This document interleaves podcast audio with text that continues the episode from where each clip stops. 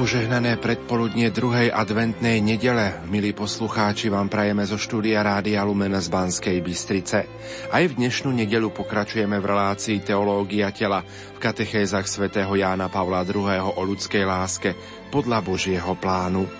Ničím nerušené počúvanie vám zo štúdia Rádia Lumen prajú Marek Rimóci a Pavol Jurčaga. V nasledujúcich minútach vám ponúkame rozhovor našej košickej kolegyne Márie Čigášovej s Richardom Kucharčíkom z Teologickej fakulty Katolíckej univerzity v Ružomberku na tému Telo ako sviatosť osoby, integrácia rôznych typov lásky. Nech sa vám príjemne počúva.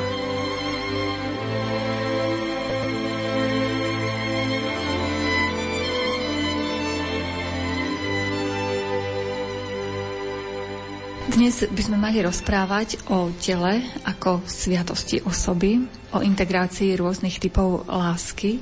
Čo to znamená vyjadrenie telo ako sviatosť osoby, keby ste nám ten pojem trošku priblížili? Ak by sme to mali povedať po slovensky, sviatosť osoby, mohli by sme povedať znak osoby. To by mohlo znamenať vyjadrenie telo zjavuje osobu. Vždy, keď vidíme ľudské telo, tak to telo nám zjavuje to, že ide o telo ľudskej osoby, že nejde o telo zvieraťa, nejde o nejakú vec alebo nejaký predmet, ktorý môžeme použiť, ale že ide o telo, ktoré sprítomňuje osobu. Že ide o nejaké telo, ktoré nám poukazuje na nejakú hodnotu alebo na nejaké sakrum, ako to bolo v jednej z relácií povedané, na niečo posvetné, čo zjavuje ľudské telo. A celé ľudské telo, napriek tomu, že hovoríme o ľudskom tele, a teda chcem povedať, že nehovoríme o, o tele iba ako o telesnej štruktúre človeka, ale hovoríme v tom komplexnom význame slova, ktorý predstavuje aj telo, dušu, ducha. To celé telo je presiaknuté realitou osoby, a v celom ľudskom tele sa táto osoba takýmto spôsobom zjavuje. Adam a Eva na začiatku, keď ešte neboli poškvrnení hriechom, dokázali vďaka prvotnej nevinnosti hľadiť na seba jednoduchosťou pohľadu. Dokázali vidieť, pozerať na seba pokojným a jednoduchým pohľadom a dokázali vidieť toho druhého v tej celej perspektíve, tak ako je, tak ako ho Boh stvoril. Nemali s tým problém, že by sa museli zakrývať, nemali problém s tým, aby na seba hľadeli ako na predmet, pretože tá prvotná nevinnosť, ktorá ich charakterizovala, spôsobovala to, že dokázali mať tento čistý pohľad na seba. Uprostred zvierat Adam dokázal rozpoznať, že je iný, že má budovať vzťah s Bohom a pri stretnutí so ženou, s Iša, dokázal objaviť svoju identitu. Práve tam zistil, že on nie je zviera. Že napriek tomu, že dával mena zvieratám, zistuje, že jeho identita nie je byť zvieraťom, nie je byť nejakou vecou, ale osobou, ktorá je schopná žasnúť, ktorá vie komunikovať. A teda, keby sme uzavreli tento prvý blok a chceli vyjadriť to, čo znamená byť sviatosťou osoby, tak mohli by sme povedať, že telo nám zjavuje to, že nie je vecou, že nie je zvieraťom, ale že má svoju dôstojnosť, že je tým sakrum, tým posvetným a že sa v ňom zjavuje niečo dôležité. Takým príkladom je aj tu na Vojtilov život, ktorý o týchto veciach nielen písal, ale každé jeho stretnutie s človekom bolo stretnutie s osobou. Vždy dával každému človeku dostatočne najavo to, že je osobou a že, že si ho váži. Čo teda znamená, že človek je osobou? Môže sa zdať, že to je tá istá otázka, ale nie je tá istá, pretože ak by sme chceli povedať osoba, musíme povedať také štyri základné veci, pretože osoba je telom a má telo, má dušu, má cítenie, emócie, má rozum a slobodu, to, čo zvieratá nemajú, a každá ľudská osoba je schopná dosiahnuť Boha. Tieto štyri charakteristiky sú veľmi podstatné pre človeka, pretože nás charakterizujú takých, akí sme. Nemôžeme povedať, že človek je iba telo plus city. Tak ako som povedal, človek sa odliší od zvieraťa tým, že má rozum, je schopný uvažovať, je schopný sa ovládať, je schopný myslieť, je schopný hodnotiť veci, má svedomie, má svoju dôstojnosť, je schopný komunikovať, že potrebuje vytvárať spoločenstvo s niekým, že je schopný výjsť zo seba, teda transcendovať, je schopný milovať a v konečnom dôsledku človek je odlišný od zvierat tým, že je schopný transcendencie smerom k Bohu, že pociťuje v sebe nejakú túžbu po Bohu. Všetky tieto štyri charakteristiky znamenajú osoba. Všetky tieto štyri charakteristiky determinujú človeka ako osobu. Poďme si tak trochu podrobnejšie prejsť tie jednotlivé úrovne osoby. Ako prvá z nich, od ktorej treba začať, je úroveň telesno-zmyslová, kde hovoríme o tom, že človek dostal telo ako dar. Myslím, že už z tých viacerých katechéz, ktoré sme mali možnosť počuť, dostatočne vyplýva to, že telo nie je nejaká prekážka, ale je dar. Že telo nie je nejakým väzením, ale je domovom, v ktorom môžeme mnoho vecí pochopiť. A tak ako keď sa stretne muž a žena, stretnú sa vlastne vďaka telu, vďaka atraktivite, vďaka nejakému vzrušeniu alebo nejakému podnetu. Ak by sme nemali ľudské telo, ak by sme nemali zmysly, tak by sme nedokázali ani milovať, pretože len ľudské telo nám to umožňuje a len ľudské telo nám umožňuje vyjadriť lásku. A práve preto je telo prvým, o ktorom potrebujeme rozprávať. To, že človek má zmyslovosť, to poukazuje na to, že má schopnosť reagovať na druhého človeka. Zmyslovosť je schopnosť reagovať na sexuálne hodnoty druhého človeka. Ak by Adam a Eva na začiatku neprežívali atraktivitu, mohli by chodiť okolo seba ako nejaké osoby, ktoré sa v živote ani do seba nezaľúbia.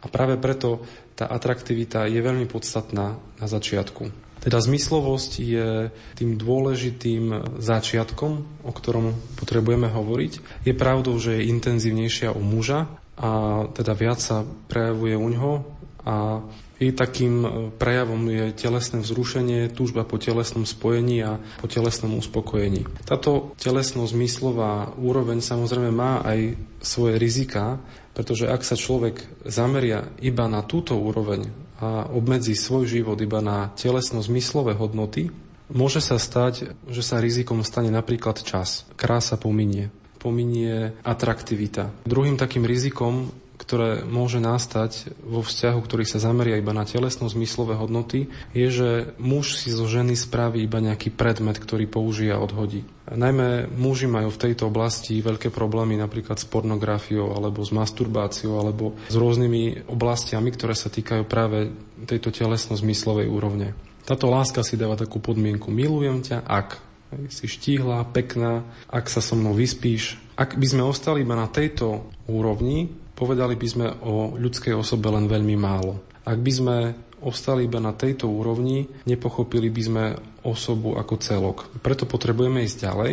Tou ďalšou úrovňou, ktorá nám predstavuje človeka ako osobu, je citovo-psychická úroveň. Pričom, tak ako sme povedali, že zmyslovosť je schopnosť reagovať na sexuálne hodnoty druhého človeka, teda na tie telesné hodnoty, že si všimneme telo, že si všimneme jeho krivky, že muž a žena si všimnú iné niečo na sebe, tak citovosť je takisto schopnosťou človeka reagovať na tiež nejaké hodnoty, ale už nie hodnoty tela, ale na hodnoty, ktoré sú spojené s osobou druhého pohlavia. Že človek, ktorý sa stretne s tým druhým, tak už si nevšíma iba telo, nevšíma si iba krásu, ale všíma si hodnoty, ktoré sú charakteristické buď pre človeka ako muža, alebo človeka ako ženu. A tu na ide možno také hodnoty, ktoré si všíma muž u ženy, alebo žena u muža, ako je odvaha, vtipnosť, šarm, šikovnosť. Sú to teda hodnoty, ktoré nám pomáhajú odhadovať z človeka čosi viac. Vidíme, že pred chvíľou sme rozprávali o telesných hodnotách, presúvame sa z vonkajšej schránky človeka viac dovnútra a vidíme, že tieto hodnoty nám pomôžu, pomáhajú sa viac približovať do srdca človeka, viac nám pomáhajú približovať sa k človeku ako takému a pochopiť človeka nielen ako nejakú schránku tela, telesnú schránku, ale pomáhajú nám pochopiť človeka aj cez to, čo je v jeho vnútri. Citovosť je teda taká schopnosť reagovať na to, čo je vo vnútri človeka, reagovať na, na hodnoty. Citovosť nám pomáha orientovať sa alebo obracať sa na dobro, ktorým je človek a oveľa viac nás približuje k tej ďalšej úrovni, o ktorej budeme o chvíľu rozprávať k samotnej osobe. Citovosť nám poukazuje na akúsi realitu, ktorá sa deje v človeku ako v osobe. Vždy, keď človek niečo prežíva, keď plače, keď smúti, keď sa teší, tak vždy to poukazuje na nejakú realitu, ktorá sa stane. Keď príde manžel domov a je nervózny, tak to poukazuje na niečo, čo sa stalo. Neviem, šéf ho vyhodil z práce alebo mal ťažký deň. Keď niekto plače, tak to poukazuje na to, že sa niečo v jeho vnútri stalo. Zomrel blízky človek. A teda emócie sú opäť dárom od Boha, tak ako ním bolo telo, pretože nám pomáhajú priblížiť sa viac dovnútra. Vždy, keď vidíme človeka prežívať nejakú emóciu, tak sa pýtame, čo sa s ním deje, čo sa deje v jeho vnútri. A preto sú aj emócie a city veľmi potrebné na to, aby sme pochopili človeka, pretože nám poukazujú na realitu, ktorá sa deje. A práve city sú tie, ktoré nás motivujú niečo vykonať. Človek, ktorý sa naštve, tak je to emócia, ktorá mu pomôže preto, aby dokončil nejaký projekt alebo aby urobil nejakú úlohu, ktorú odkladal veľmi dlho. Človek, ktorý sa nadchne pre nejakú vec, to nadšenie mu pomôže preto, aby urobil niečo, čo by niekto iný možno že v živote neurobil. Preto city a emócie sú kvôli tomu dobré, pretože nás posúvajú, nás motivujú niečo urobiť, výjsť zo seba. Takisto emócie nám umožňujú mať účasť na živote druhých ľudí. Práve vďaka emóciám vieme sa priblížiť k druhému človeku, keď hovoríme napríklad o empatii. To znamená schopnosť vcítiť sa. Emócie sú vstupnou bránou do života druhých ľudí a pomáhajú nám výjsť zo seba samých a orientovať sa na druhého človeka, pýtať sa, čo prežíva, prečo to prežíva, ako ja mu môžem pomôcť. Vďaka tým emóciám sa náš život stáva bohatším. Ak by sme nemali emócie, tak by sme boli veľmi takí suchí. Ten náš život by bol taký bez farby, bez chute, bez vône. No je pravdou, že je treba emócie odlišovať, pretože niekedy si myslíme, že sa emócie rozlišujú na dobré a zlé. Ak by sme sa ale na to pozerali z inej perspektívy pohľadu, nemôžeme povedať o nervozite, že je zlou emóciou, pretože poukazuje na niečo, čo sa v nás deje. A teda človek má právo pociťovať nervozitu, pretože bola nejaká realita, ktorá sa ho dotkla, bola nejaká skutočnosť, ktorá sa ho dotkla. Takisto smútok nemôžeme povedať, že je zlou emóciou, pretože môže poukazovať napríklad na smútok z toho, že som urobil nejaký hriech, alebo že som urobil niečo zlé, že som ublížil niektorej osobe. A teda lepším spôsobom je odlišovať emócie na pravdivé alebo falošné. Tie, ktoré nás privádzajú k dobru, k človeku, ktoré nám pomáhajú, ktoré pomáhajú nám samým, alebo pomáhajú nám približovať sa k druhým ľuďom, alebo potom odlišovať falošné emócie, tie, ktoré sú skôr nie konštruktívne, ale deštruktívne, ktoré deštrujú našu osobnosť, ktoré nás sú schopné rozorvať.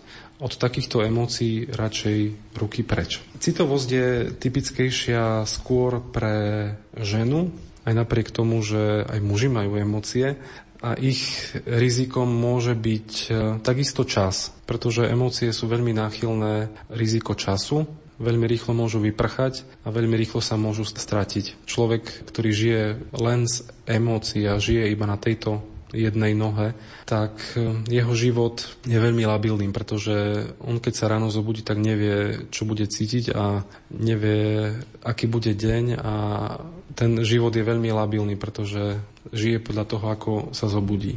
Ďalším problémom toho, ak svoj život staviame iba na citoch, je možno niečo, čo je typické u, u žien a to je schopnosť idealizovať si niekoho. Teda ani nemilujem toho druhého človeka, ale milujem len nejakú jeho vlastnosť, milujem len niečo na ňom a vďaka tej jednej vlastnosti som schopný si vyskladať celého človeka a milujem teda na základe tejto vlastnosti iba toho človeka. Problém je, že ak tá vlastnosť pominie, ak tá vlastnosť už nebude, tak pominie aj láska k tomu človeku. Táto láska sa vyjadruje možno takým spôsobom: milujem ťa, pretože, milujem ťa, pretože si šikovná, pretože máš rád deti, pretože si gentleman, ale ako náhle toto pominie, tak pominia sa aj láska. Tak zmyslovosť, ako aj citovosť, samé o sebe môžu byť veľmi deštruktívne pre človeka. Spomínali sme o nich to pozitívne, že sú darom, že nám majú slúžiť, ale ak nenájdu správne miesto v ľudskom tele, tak mu môžu veľmi ublížiť. Môžu ublížiť tak sebe, ako aj tým druhým. Spomíname, že zmyslovosť a citovosť má pre každého človeka význam. Vy ste spomenuli aj tie riziká, že niekedy prehnaná citovosť nemusí byť dobrá pre tú osobu. Dá sa nejako určiť, čo tej osobe dáva nejakú tú takú stálejšiu hodnotu? Ak by sme ostali len pri zmyslovosti a citovosti, tak by sme ostali kdesi na úrovni zvierat, pretože aj zvieratá majú telo a schopnosť cítiť, aj keď zaiste to nie sú také city, ako sú, to, ako sú city človeka. Zmyslovosť a citovosť sú darom pre človeka, ale nie sú ešte láskou, sú skôr tým, o čom sme už na začiatku relácií hovorili, sú materiálom, na ktorom má výraz láska. A zmyslovosť a citovosť sú takými dvoma sestrami, ktoré potrebujú tretiu sestru. Tá sestra sa nazýva osoba. Ak e, hovoríme o kráľovstve ľudského tela, v ktorom existuje trón, mali by sme sa pýtať, kto by mal na ten trón zasadnúť, tak to nemôže byť zmyslovosť, pretože ak bude zmyslovosť na tróne, tak sa to bude podobať tej rozprávke kuchárov, pekára, pekárov, cisár,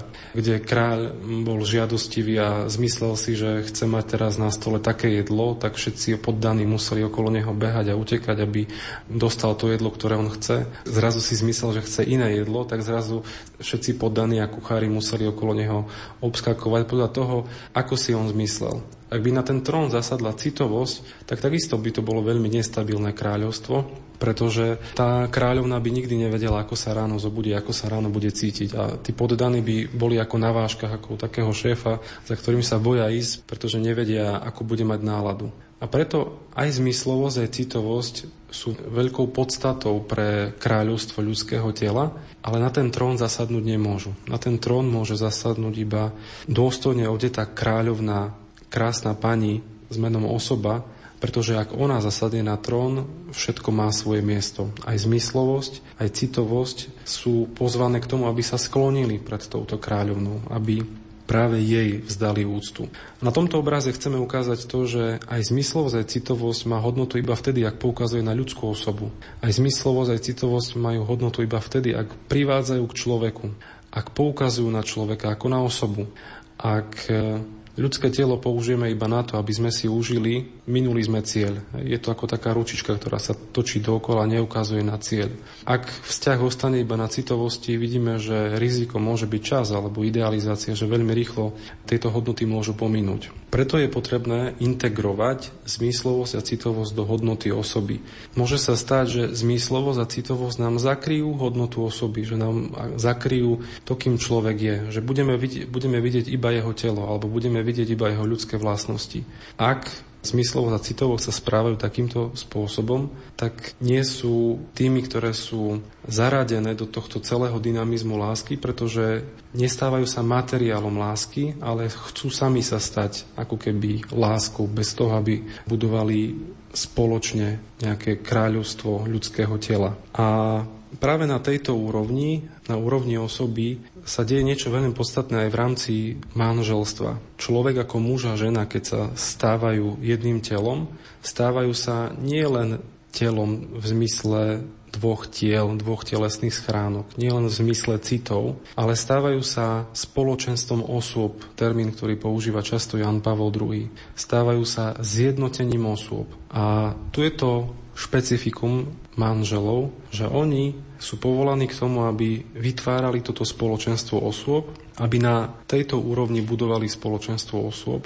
Táto úroveň, by sme mohli povedať, je aj úrovňou rozumu a vôle. Človek je povolaný k tomu, aby uprednostnil osobu človeka pred svojimi telesnými alebo citovými pohnutkami, ale na to potrebuje rozum. Potrebuje odlíšiť. Keď ženatý muž, alebo keď kňaz stretne nejakú ženu, si povie, že je pekná žena a je to pravda, to ešte neznamená, že má zabudnúť na záväzky, ktoré má. A preto potrebuje rozum, aby rozlíšil. Áno, táto žena je pekná, ale otázka je, či je táto žena pre mňa, či ja som pre túto ženu. Čiže tu je to rozlišovanie, ktoré potrebujeme na základe rozumu. A keď rozumom dokážeme poznať pravdu, tak potom na základe vôle sa dokážeme rozhodnúť. Čiže rozum a vôľa nám pomáhajú k tomu, aby sme uznali hodnotu osoby, aby sme videli viac ako len telo, aby sme videli viac ako len nejaké ľudské vlastnosti alebo city, pocity. Preto potrebujeme túto úroveň osoby, ktorú zvieratá nemajú, pretože sa nevedia rozhodovať, nevedia uvažovať, nevedia zvažovať, nevedia milovať. My na základe tejto úrovne osoby sme schopní milovať, sme schopní darovať sa druhému človeku. Telom, našimi citmi, celou osobou.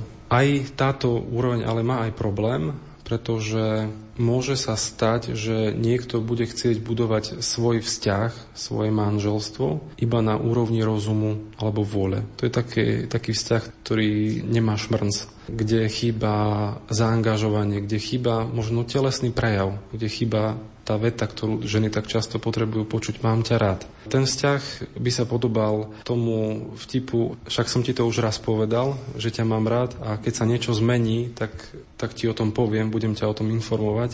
Vzťah založený iba na rozume a vôli je veľmi chladný, veľmi studený. A preto potrebuje aj citovú úroveň, preto potrebuje aj telesné vyjadrenie. Existuje ešte nejaká ďalšia úroveň človeka, ktorú sme nespomenuli? Tá kráľovná osoba, ktorá sedí na tróne, dostala od kráľa korunu. Tá koruna symbolizuje transcendentno, alebo niečo, čo existuje v človeku, v každom človeku, bez ohľadu na to, či je veriaci alebo či je neveriaci. Každá ľudská osoba má v sebe akýsi priestor alebo nejakú priepas alebo dieru, ktorú nedokáže zaplniť nikto iný. Nedokáže zaplniť ľudská osoba žiaden vzťah k nejakej veci alebo k nejakému zvieraťu. Adam v sebe túto prázdnotu dostatočne pociťoval a pociťuje ju aj každý jeden človek.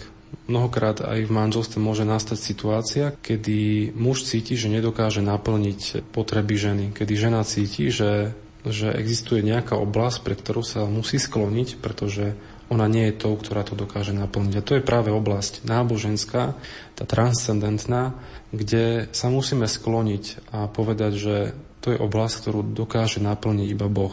Každá ľudská osoba, bez ohľadu na to, či je veriaca alebo neveriaca, pociťuje v sebe potrebu po tejto úrovni, pociťuje v sebe potrebu hľadať čosi viac. A aj tu nám môžeme povedať o manželstve a doplniť to, čo sme povedali v tej predošlej úrovni, že na tej úrovni osoby sú manželia povolaní k tomu, aby vytvárali spoločenstvo osôb. Cieľom manželstva je vytvárať toto spoločenstvo osôb a prostredníctvom neho potom plodiť a vychovávať deti. Ale tá štvrtá úroveň ako keby dokresľuje a doplňa to všetko, čo sme o ľudskom tele povedali. Že toto spoločenstvo osôb, že manželia môžu dosiahnuť spoločenstvo s Bohom vtedy, keď budujú spoločenstvo s tou druhou osobou. Tým špecifické je práve manželstvo. Ak je posledným cieľom každého človeka spoločenstvo s Bohom, tak manželia toto spoločenstvo s Bohom už tu na zemi, ale aj v nebi dosahujú práve vtedy, keď budujú spoločenstvo osôb, keď budujú spoločenstvo s tou druhou osobou. A tu nám môžeme vidieť, aký je rozdiel teda v tých všetkých štyroch úrovniach. Na začiatku to, čo priťahovalo, bolo telo a jeho hodnoty. Potom ľudské hodnoty, hodnoty spojené s mužskosťou, ženskosťou alebo nejaké citové prejavy. Potom to je osoba. Milujem ťa a bodka. Nie ak si pekná, alebo preto, že si vtipný, ale milujem ťa bez podmienok. Na tejto úrovni sa buduje spoločenstvo osôb. Na tejto úrovni sa manželia sú schopní darovať bezpodmienečne. A vďaka tomu, že oni sa vytvárajú to spoločenstvo osôb, sú schopní dosiahnuť spoločenstvo s Bohom. Teda tá ľudská láska, zvlášť v manželstve, má všetky tieto štyri charakteristiky. Buduje sa na telesnej úrovni, pretože bez nej láska nemôže fungovať, bez nej žiaden prejav lásky nie je možný, každý bosk, každé gesto, každé pohľadenie, každé stávanie sa jedným telom je vyjadrením tela. Ale to telo je oduševnené, má dušu, má city, má rozum a má vôľu a má schopnosť obsiahnuť Boha. Hovoríme o harmonii osoby, ktorá sa prejavuje na telesno-zmyslovej, citovej, personálnej a náboženskej úrovni. Je však pravdou aj to, že dnešná realita je trochu iná. Prečo často túto harmóniu nezažívame? Keď sme v našich reláciách rozprávali o druhom cykle teológie tela, spomínali sme, že do ľudského srdca vstúpil hriech, ktorý sme si definovali ako žiadostivosť. Táto žiadostivosť je takým kameňom, ktorý nepriateľ hodil do zrkadla, do ktorého sme sa pozerali. V tom zrkadle sme sa mohli vidieť pred hriechom práve v tejto harmónii, ktorú sme si predstavili. Adam a Eva pozerali na seba pokojným a jednoduchým pohľadom. Videli sa ako osoby, videli sa ako dar. Človek, keď sa pozerá do tohto istého zrkadla po hriechu, po tom, čo nepriateľ hodil kameň do tohto zrkadla, dokáže vidieť iba čiastkový pohľad na seba. Dokáže aj na toho druhého pozerať iba nejakej perspektívy. Už ho nedokáže vidieť takého, aký je, takého, ako ho Boh stvoril. A teda túto disharmóniu, alebo tento neporiadok v tele a aj vo vzťahoch medzi sebou, medzi nami, spôsobuje práve nepriateľ tým, že vsádza medzi pšenicu kúkoľ, že rozbíja to pôvodné zrkadlo, ktoré symbolizuje to, že my odzrkadľujeme Boha. A tento hriech spôsobuje to, že človek nie je schopný harmonizovať tie všetky dynamizmy, ktoré sú v ľudskom tele. Nepriateľ, ktorým je zlý duch, diabol, teda spôsobuje v tom dynamizme ľudského tela akýsi neporiadok v našich túžbách. Že možno myslíme aj úprimne našu túžbu voči tomu druhému, ale častokrát to dopadne veľmi zle, že to skončí iba pri telesnosti alebo pri citovosti. Nepriateľ spôsobuje to, že niekedy chceme použiť toho druhého človeka iba ako predmet na vlastné uspokojenie, že redukujeme človeka iba na telo, že redukujeme ho iba na možno tie prvé dve úrovne. Čo je teda podľa vás možné urobiť pre znovu zjednotenie týchto rôznych dynamizmov lásky? Tak ako Ján Pavol druhý spomína žiadostivosť, ktorá vstúpila do ľudského srdca, chvála Bohu, to nikdy nekončí zlým koncom. A ten happy end spočíva v príchode Krista, ktorý vykupuje ľudské srdce a ktorý, môžeme sa vrátiť k tomu obrazu, zasklieva to rozbité zrkadlo. Kristus teda spôsobuje to, že že človek dokáže seba, ale aj toho druhého vidieť v tej perspektíve, ako ho Boh stvoril. Kristus spôsobuje to, že všetky tie roztrieštené čiastky toho zrkadla zrazu zleja zjednotí dokopy, aby človek bol schopný vidieť plnú pravdu o sebe i o druhom človeku. A robí to cez dar Ducha Svätého, ktorého nám dáva vo sviatostiach a možno špecificky vo sviatosti manželstva. A tento Duch Svätý je tým zjednocovateľom. On je schopný zjednotiť tie rôzne dynamizmy, dať správnu mieru každému jednému, posadiť osobu na trón a spôsobiť to, že zmyslovosť a citovosť sú tie, ktoré sa sklonia pred trónom osoby. A robiť to takým spôsobom, že dokáže transformovať Duch Svätý tú ľudskú lásku na Božiu lásku. Človek by na základe svojej ľudskej povahy, toho všetkého, čo dostal do vienka, na základe nálad a na základe telesných a zmyslových prejavov bol, zareagoval úplne ľudským spôsobom. Duch Svätý transformuje ľudskú lásku a teda je schopný premeniť, pretaviť to všetko ľudské na vyjadrenie Božej lásky. Človek, keď koná, tak nekoná ako keby už on, ale koná pod milosťou, pod vplyvom milosti. A kde si tu nás sa dostávame k tomu, čo budeme počuť v tej následujúcej relácii, pretože všetky tieto úrovne, o ktorých tu rozprávame, je potrebné harmonizovať. Je potrebné nachádzať tú harmóniu. A pýtame sa, kto to môže spôsobiť, že by sme dokázali dať správne miesto telesno-zmyslovým hodnotám, citovým hodnotám, aby sme dokázali dať miesto osobe, aby sme dokázali dať priestor pre transcendenciu smerom k Bohu. Kto nám pomôže v tom, aby sme dokázali toto všetko zharmonizovať. A tu je téma čistoty, ktorú budeme rozoberať v tej ďalšej relácii, pretože čnosť čistoty je na jednej strane dar Ducha Svätého a na jednej strane tým ľudským úsilím.